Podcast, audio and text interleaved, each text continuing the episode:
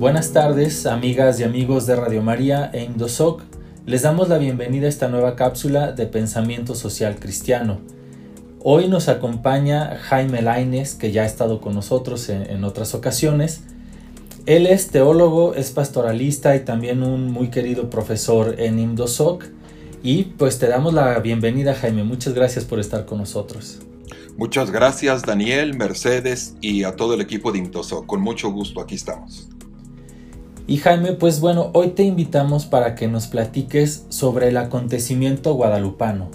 Y podemos empezar con, una pregunta. Eh, ¿Qué es lo que significa la celebración de la Virgen de Guadalupe?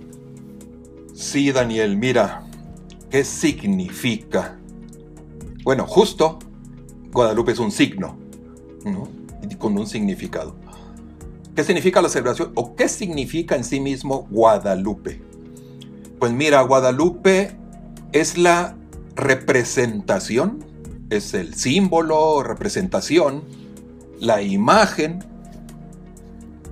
el modo de presencia del Dios de la vida, el Dios del Evangelio, el Dios de Jesucristo, pero eh, eso, significado, simbolizado, representado dentro de la cultura náhuatl. Eh, de hecho, esa representación está en dos códices.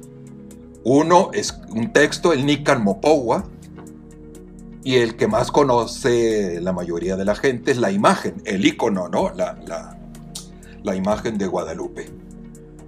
Y creo que el significado profundo es que, fíjate, Guadalupe va a ser la convicción de un pueblo, de un pueblo conquistado, invadido, masacrado, destruido. La convicción de que ese pueblo así, con él está el Dios de la vida. Un Dios cercano, presente, un Dios acompañante de esa situación dramática de un pueblo que, está por, eh, morir, por desaparecer. Fíjate cómo eh, en un momento de crisis fuertísima a 10 años de, conquistar la Ciudad de México, empieza narrando el Nican Mopowa, de, de, posguerra, de cambio, de muerte. El significado de Galup es decir, la divinidad, el Dios de la vida está ahí para acompañar a ese pueblo que necesita y está luchando por resucitar. Fíjate cómo ya tenían evangelización, pero el pueblo no veía en el Dios que trajeron los españoles al Dios de la vida. Y en cambio, el pueblo hace surgir al Dios de la vida. Diríamos hoy, es el Dios de los pobres. Ok, entonces es el Dios de la vida, el Dios de los pobres. Y a partir de este encuentro del, pueblo indígena con, eh, con la Virgen de Guadalupe, ¿qué cambió? Eh, no sé, ¿Qué cambió justo en su forma de vivir, en, su creencia, en, la, realidad que estaban viviendo también en el contexto de, de la conquista? Pues fíjate que yo considero que uno de los cambios fundamentales es que ese pueblo, por primera vez en su vida, a partir de la conquista, se siente escuchado se siente, diríamos hoy, sujeto, no objeto. Fíjate, y aquí voy a decir algo, ¿qué cambió? Es importante que Guadalupe no se entiende sin Juan Diego. Es decir, Juan Diego como también representante del pueblo. Eh, Juan Diego, el interlocutor, el protagonista junto con María de Guadalupe, fíjate cómo se siente la narración del Nican Mopowa, si tú recuerdas, se siente hoja caída del árbol de la vida, se siente escalera por donde todos trepan, se siente amarrado, se siente, literal lo dice él, estiércol, desecho. Ese es el sentimiento que tiene el pueblo, Juan Diego, en, en ese momento.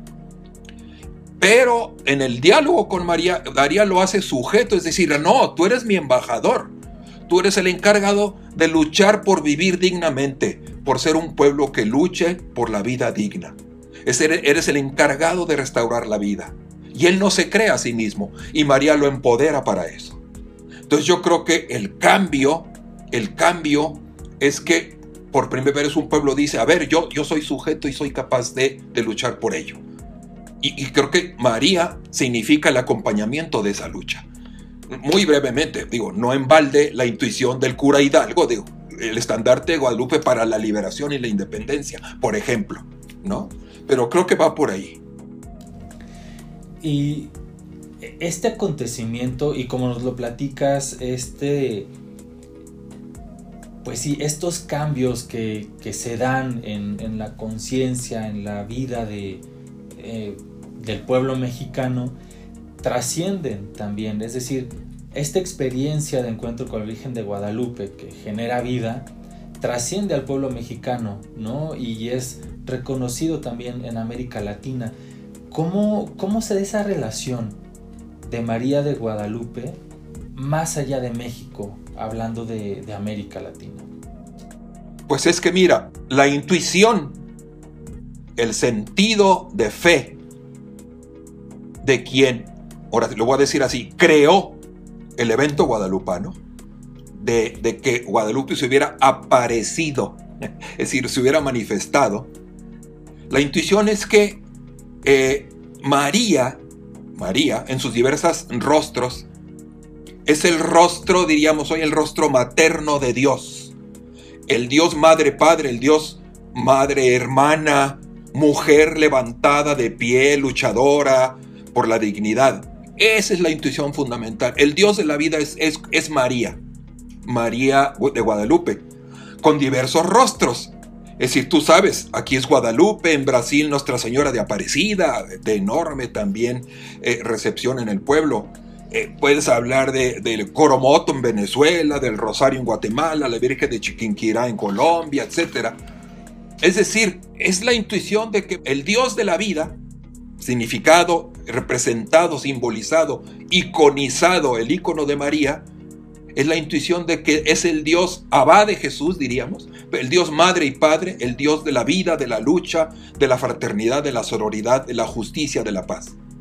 Y entonces es un llamado a los pueblos. Cada María es un llamado a su pueblo a hacer que haga ese pueblo lo que hizo Juan Diego. Empoderarse, luchar por todo lo que da vida a su gente, contra las injusticias, la inclusión, toda discriminación. Yo creo que esa es, la intuición y es por eso la importancia de las Marías, de María y María de Guadalupe a nivel latinoamericano. No más que es tan fuerte, tan poderosa esta creación náhuatl del Dios de la vida que por eso ha trascendido.